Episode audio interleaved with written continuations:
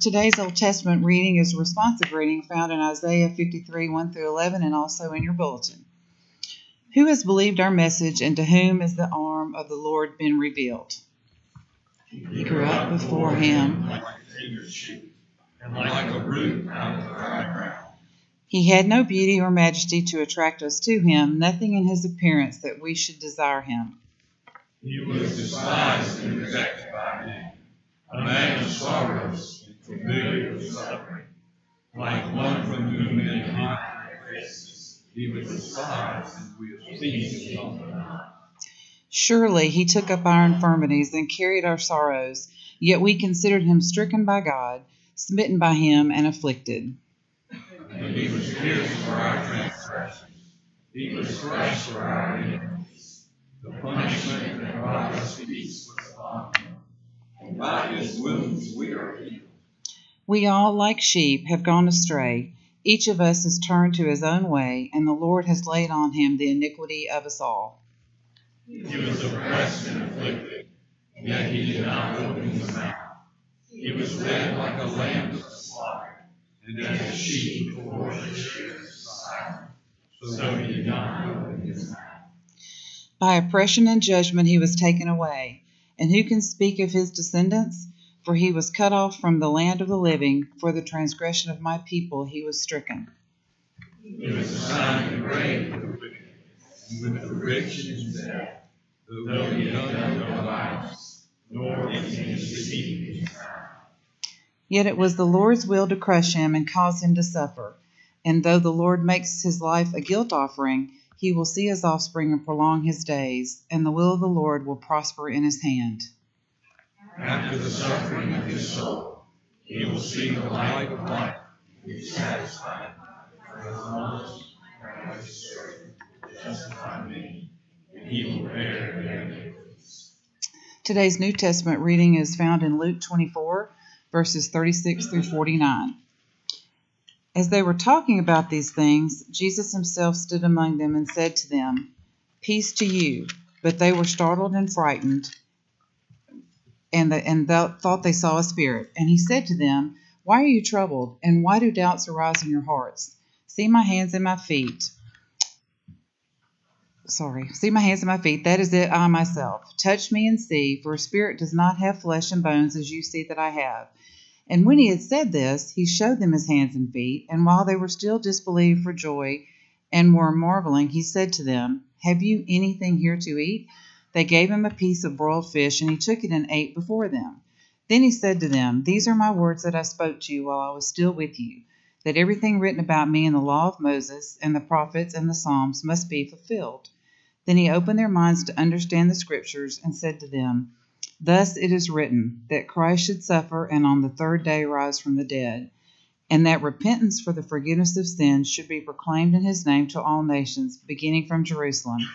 You are witnesses of these things, and behold, I am sending the promise of my Father upon you, but stay in the city until you are clothed with power from on high. This is the word of the Lord. Thanks be to God.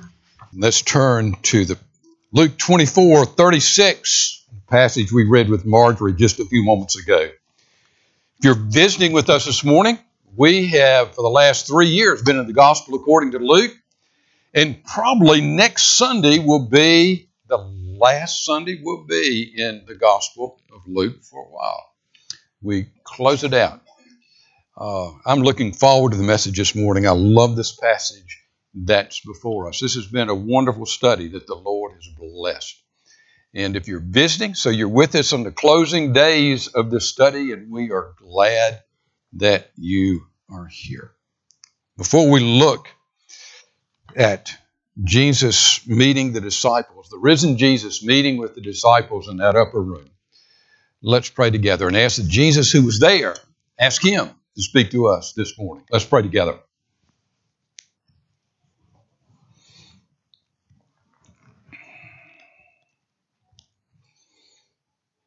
Our Father, we bow before you as your priests. We come before you, all of us. You've called your people not only to be prophets, bringing God's word to the world around us, but you've called us to be priests, to bring the world before you in prayer, to bring our families before you in prayer, to bring our children before you in prayer, to bring our fellow saints of people who are with us in this sanctuary before you in prayer, to bring our neighbors before you. And we pray that, Father, I pray that you'll teach us to be priests, to take this calling seriously. What a privilege we have. And so this morning, Father, we pray together. We pray together for those that aren't here this morning. Uh, we pray for Frida and, and Charles Yancey. And we pray that you would bless Frida in the home where she is and bless Charles in his new abode. We pray that you would give him grace and give him strength as he visits Frida and cause him to be an encouragement to her. We pray that you would speak to her as only you're able to speak to her. Bless Jim Bennington this morning, Father. And he, may he know our fellowship and the fellowship of the Holy Spirit where he is our Father, we thank you for Billy Griggs that he could be here this morning. We thank you for him and for the help that you've given him, for the encouragement that he is to us. We pray that you would bless Billy, bless Jim, that they might look forward with anticipation and teach us to look forward with anticipation for what you have prepared for us. Our Father, we thank you for the health that you have restored to different members of this congregation. We thank you especially for how you blessed Matt Osborne and have raised him up and that he'll be able to return to school. We pray that you bless our other college students. Father, where they are in these secular, these cathedrals to secular education, into the secular world, we pray that you would cause them to stand firm and actually grow them in those places for Jesus Christ. And now we pray as we open your word that you would speak to us. John Sartell cannot teach so that we'll make any difference in our lives. He can't speak so that we'll be changed in the very core of our being. And so we pray that once more this morning we would hear your voice in this place. We've heard you before. We know your voice. You've changed us. Father, continue that change and maybe change some for the first time. Father, bless us. Oh, open your word to us. Give us eyes to see and ears to hear and a mind to understand and hearts to receive. In Jesus' name we pray. Amen. The story and the power. When Jesus first appeared in the room, he made them understand that they were not seeing a vision or experiencing some apparition. He showed them his scars. They could touch them. He ate with them. Apparitions do not eat. Ghosts do not eat. But he ate food, digested food, was with them, saying, I am physically risen. But put yourself in Jesus' place. What do you want to get across to these disciples? What do you want to tell them? Just that you're risen? What had been their problem? They had bought into his identity. Remember when he said, Who do you say that I am? They knew you're the Christ, the Son of the living God. But then as he spoke about his mission, they were all confused. Messiahs don't die on crosses. They were so into their own presupposition of what the Messiah would do that they could never grasp the reality of his mission. Remember how crushed they were. The men on the road to Emmaus said, past tense, we had hoped he was the one, but he wasn't obviously because he died on a cross. Messiahs don't die on crosses. What did Jesus say? Remember when he met those men on the Emmaus road? We saw it last week. What did he say to them? Did, did he just say, I've risen? No, they didn't, under, they didn't even know who he was at first. What did he do? Look at it in verses 26 and 27 chapter 24. It's there on your scripture sheet. Was it not necessary? He said, Men, don't you understand? It was necessary that Christ should suffer, the Messiah should suffer these things and enter into his glory. And beginning with Moses and all the prophets, he interpreted to them the scriptures, the things concerning himself. After after he convinced them that he was indeed back from the grave, in that upper room. He did exactly with the disciples in that upper room what he had done with the men on the way, on the way to Emmaus. Look at it. it. The scriptures are similar. Look at verses 44 and 45. Then he said to them, These are my words that I spoke to you while I was with you.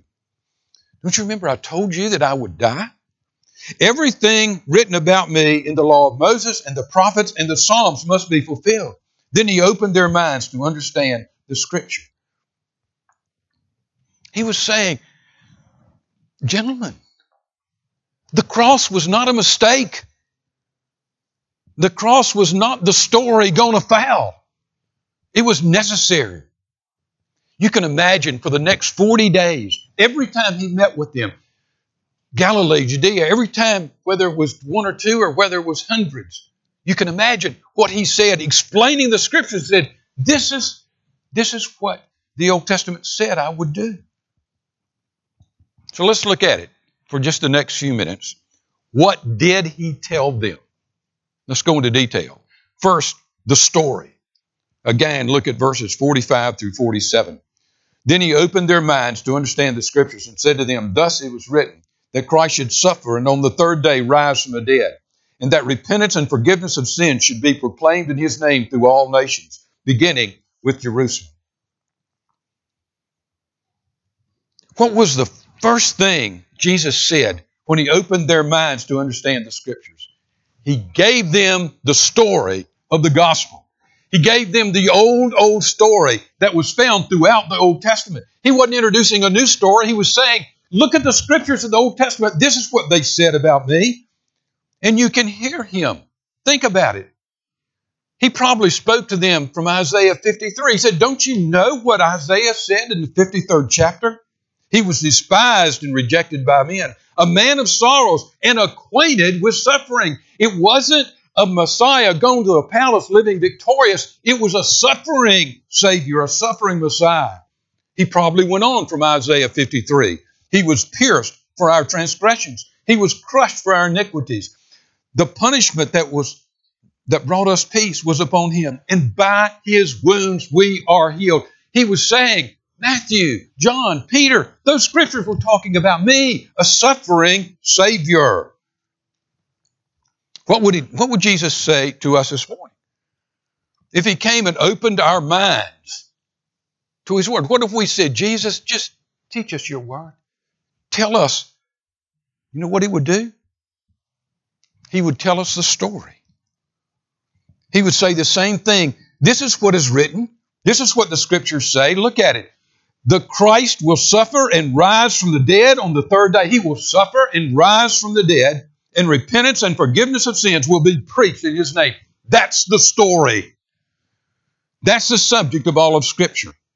The chief story of Scripture is not how to handle your money. The chief story of Scripture is not about how to be happy.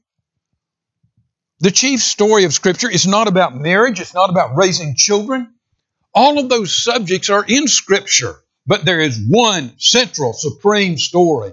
Christ died, rose again from the dead, so that repentance and forgiveness of sins could even be preached in Fayette County 2,000 years later. A few years ago, a businessman sat down with me, a prominent businessman sat down with me and wanted to know the secret of how the church where we were was growing. He came from a nearby church, and that church was stagnant, was not growing. He was not a minister, he was a leader in that specific church. And he wanted to know, he said, John, I just want you to tell me, why is this ministry growing? What, what are you guys doing? He wanted to know how we grew our various ministries, how we got our staff. He asked all kinds of questions.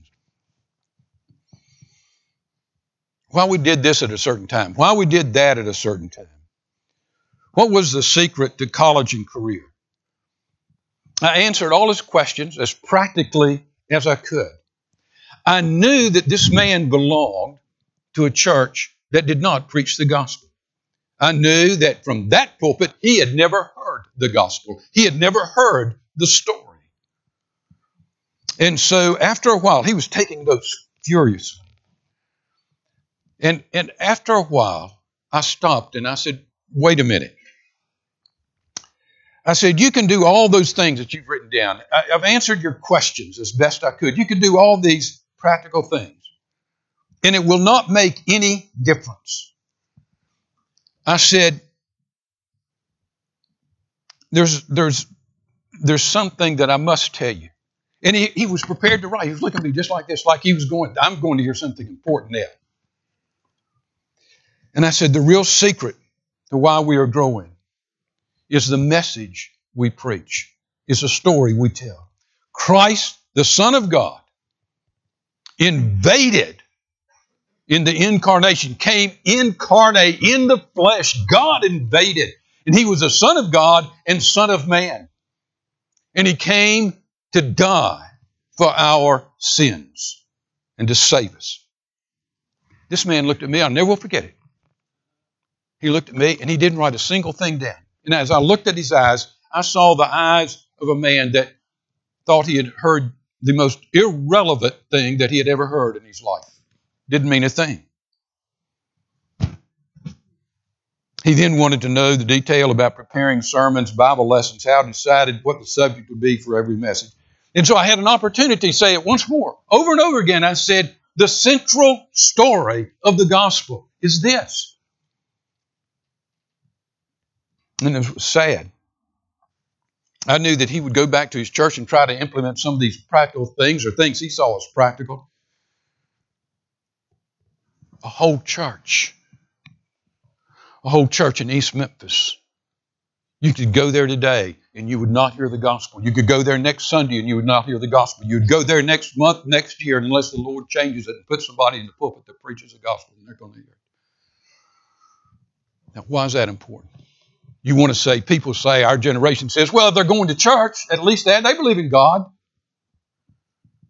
That's not this God's believing in God is not the story.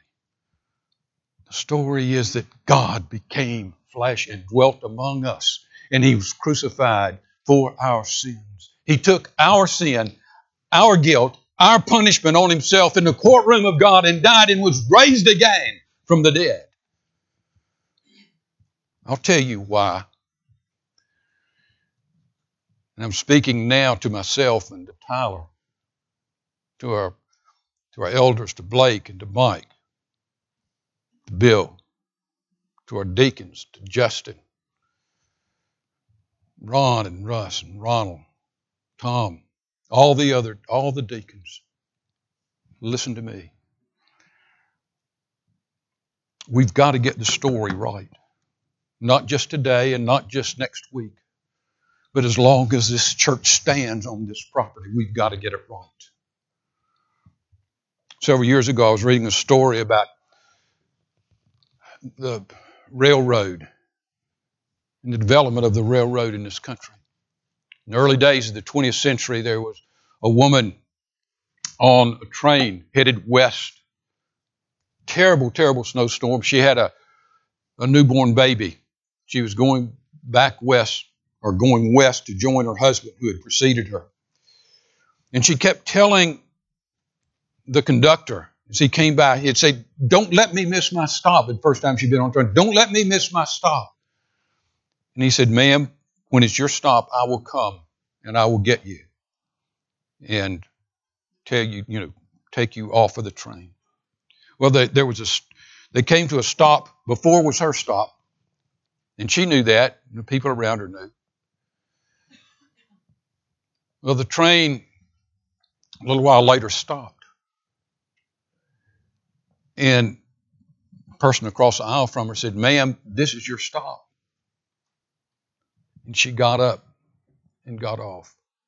The conductor came by in a half an hour and said, Where's the, where's the woman with the child?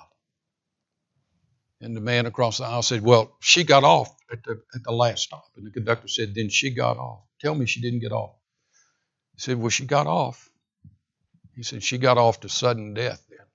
Said the engine, we were just stopped. Something was wrong with the engine. We just stopped on the tracks. They backed the train, got volunteers off and searched for her, and they found her.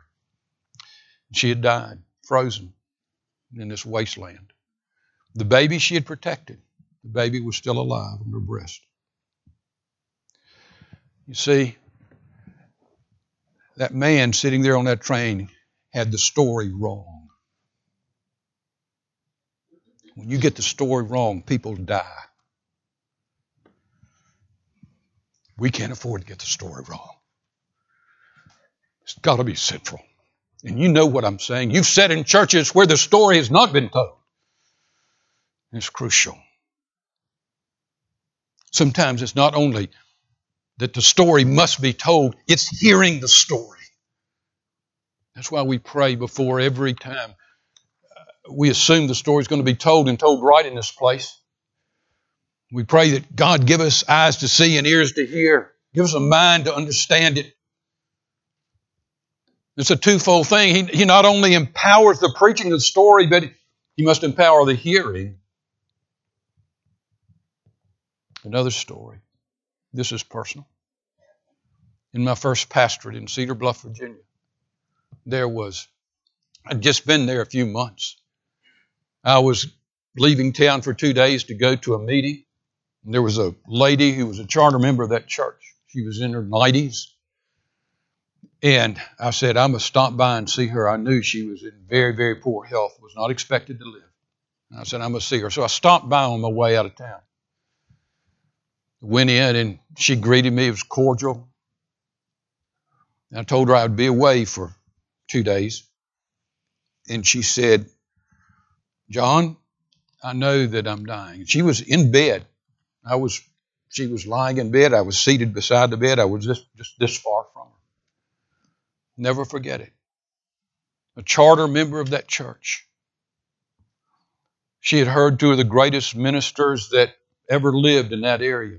W.W. Airwood was the founder of that church and founder of many churches in, in the in the Appalachians. And then my mentor, one of my mentors, Dr. R.T.L. Liston, had been a pastor in that church. So she had heard two, two great preachers for years and years. She looked at me and she said, John, I know I'm dying. I just hope I've done enough to be saved. I just hope I've done enough to please God. A woman who would listen to the gospel being preached Sunday after Sunday after Sunday after Sunday, and she still thought that the story was you do enough good and you'll be saved. You can't do enough good. And so, one more time, I read scripture with her, and one more time, I told her the story and called her by name and said, Please trust in Jesus Christ. He did what you can't do. Nothing you do will take away your sins.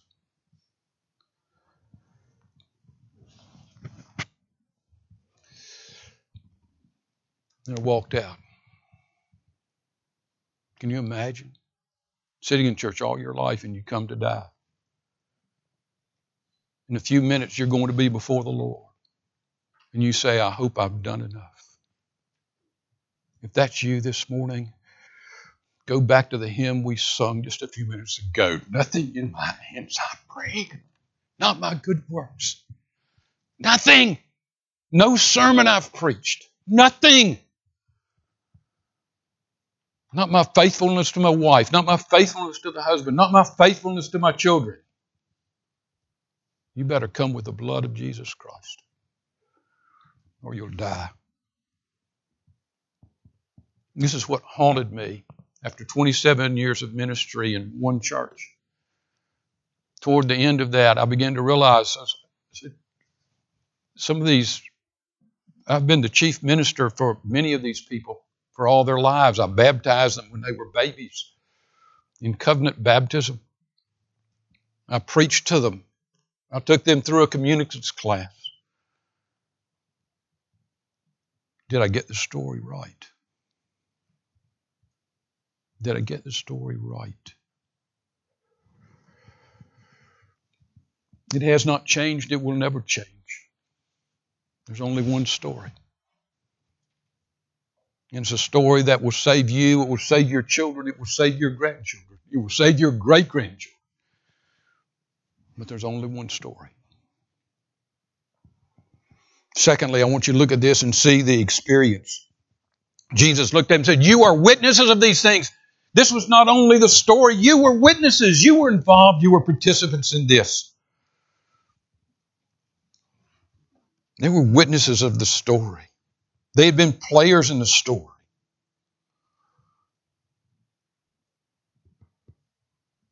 That's what he would say to us this morning. You've been players in the story. You're in church, aren't you? You know the story. You read your Bible. You pray. You're participants in it. You've experienced Jesus Christ. It's not that you just know the facts of the story, you've experienced it. There was a French writer, Honoré de Balzac. He, he wrote a story about a brilliant chemist this chemist was consumed with, the scientific, with his scientific endeavors, his scientific experiments and studies.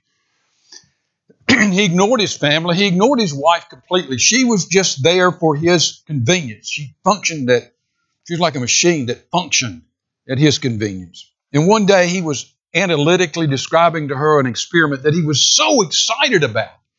And he looked at her and tears just started flowing down her cheeks. She was just forlorn.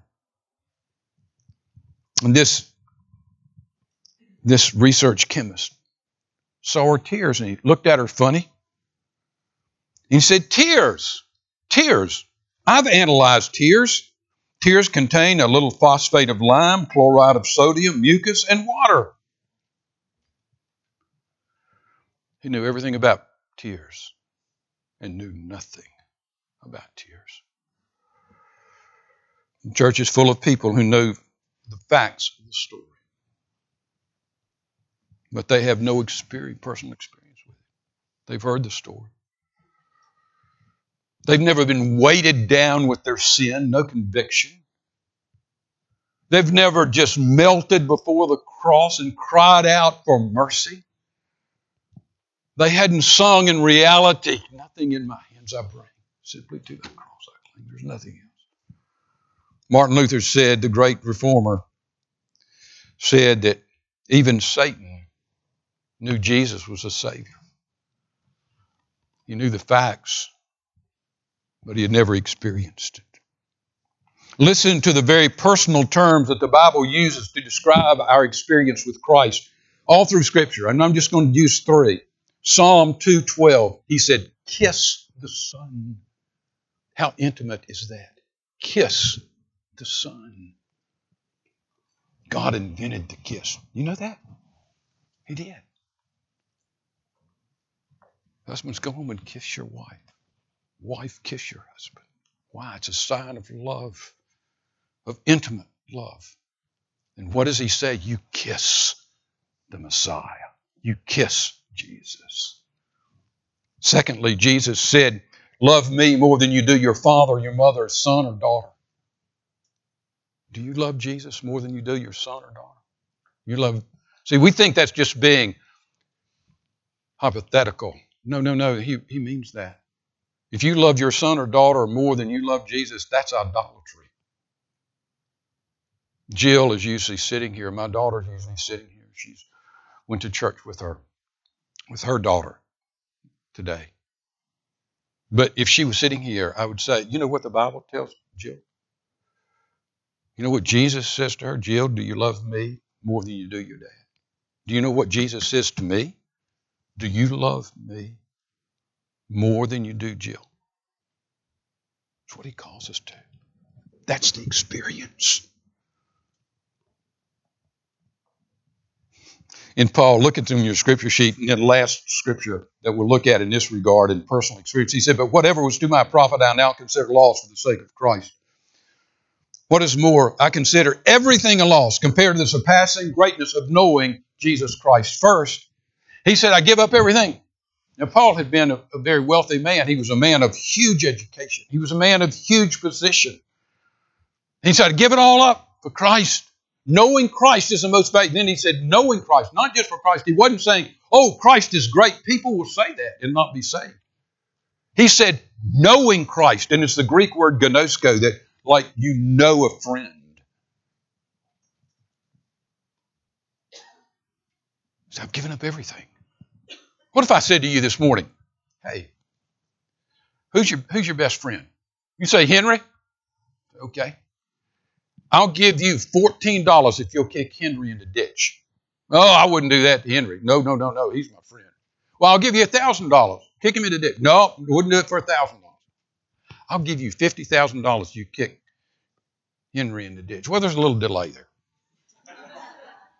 But he's not going to kick Henry in the ditch. When I get up to $5 million, he's going to say, he's going to call Henry. Henry said, and say, Henry, I'm kicking our friendship in the ditch. I'm going to give you a million dollars and I get four. Paul said, I won't trade Jesus for anything.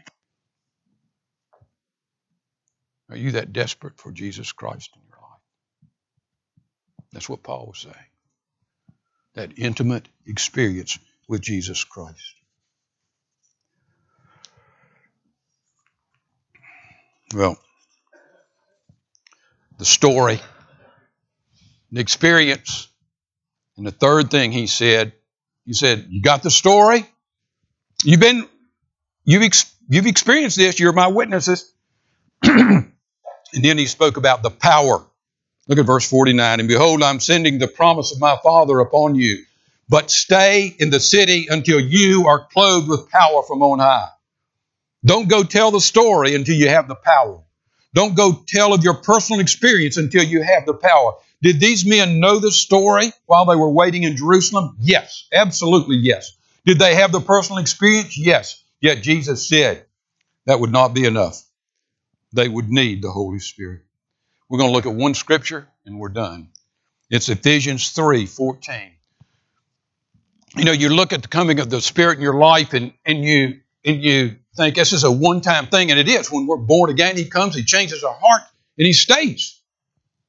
But look at what Paul prays for the Ephesians. Just read it with me. 3, beginning with verse 14. For this reason I bow my knees before the Father, from whom every family in heaven and on earth is named. So he's on his knees praying, that according to the riches of his glory, he may grant you to be strengthened with hope, to be strengthened with love, no, to be strengthened with power through his Spirit, where? In your inner being, so that Christ may dwell in your heart. So you've got the Holy Spirit's there, and He's bringing power so that Christ will dwell in your hearts through faith, that you, being rooted and grounded in love, may have strength to be comprehend to comprehend with all the saints what is the breadth and the length and the height and the depth, and to know the love of Christ that surpasses knowledge, that you may be filled with the fullness of God. He's praying for them to be filled with power inside. And then he says, Now to him who's able to do far more abundantly than all that we ask or even think according to the power. He said, You have no idea what you can do in the power of the Holy Spirit. He'll accomplish more than you could ever imagine. You see, it was a continuous thing, being filled up with Christ, that we might bleed Christ, that we might live Christ, that we might live the story, that we might live the experience be saturated with it. That's what he was praying.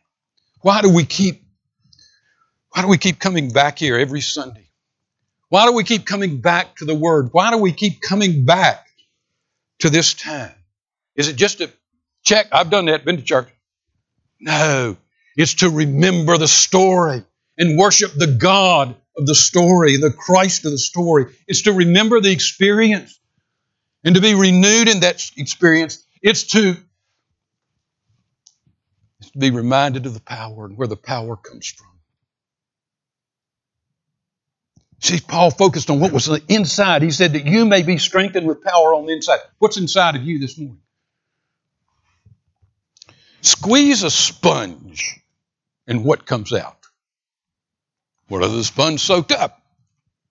If a sponge soaks up water, you squeeze a sponge, and this the water will come out. If a sponge soaks up spilt juice, when you squeeze a sponge, the juice will come out. Nothing can come out of that sponge that hasn't been soaked into that sponge. Folks, we can't soak up self and self centeredness and pride We can't soak up greed or soak up lust and soak up coveting and expect Christ to come out of our lives. We cannot soak up self righteousness and expect grace to come out of our lives. We will give out what we absorb.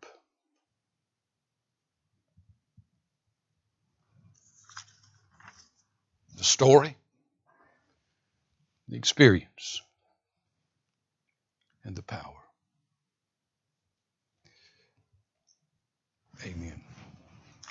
Our hymn is one we need to sing. Jesus paid it all.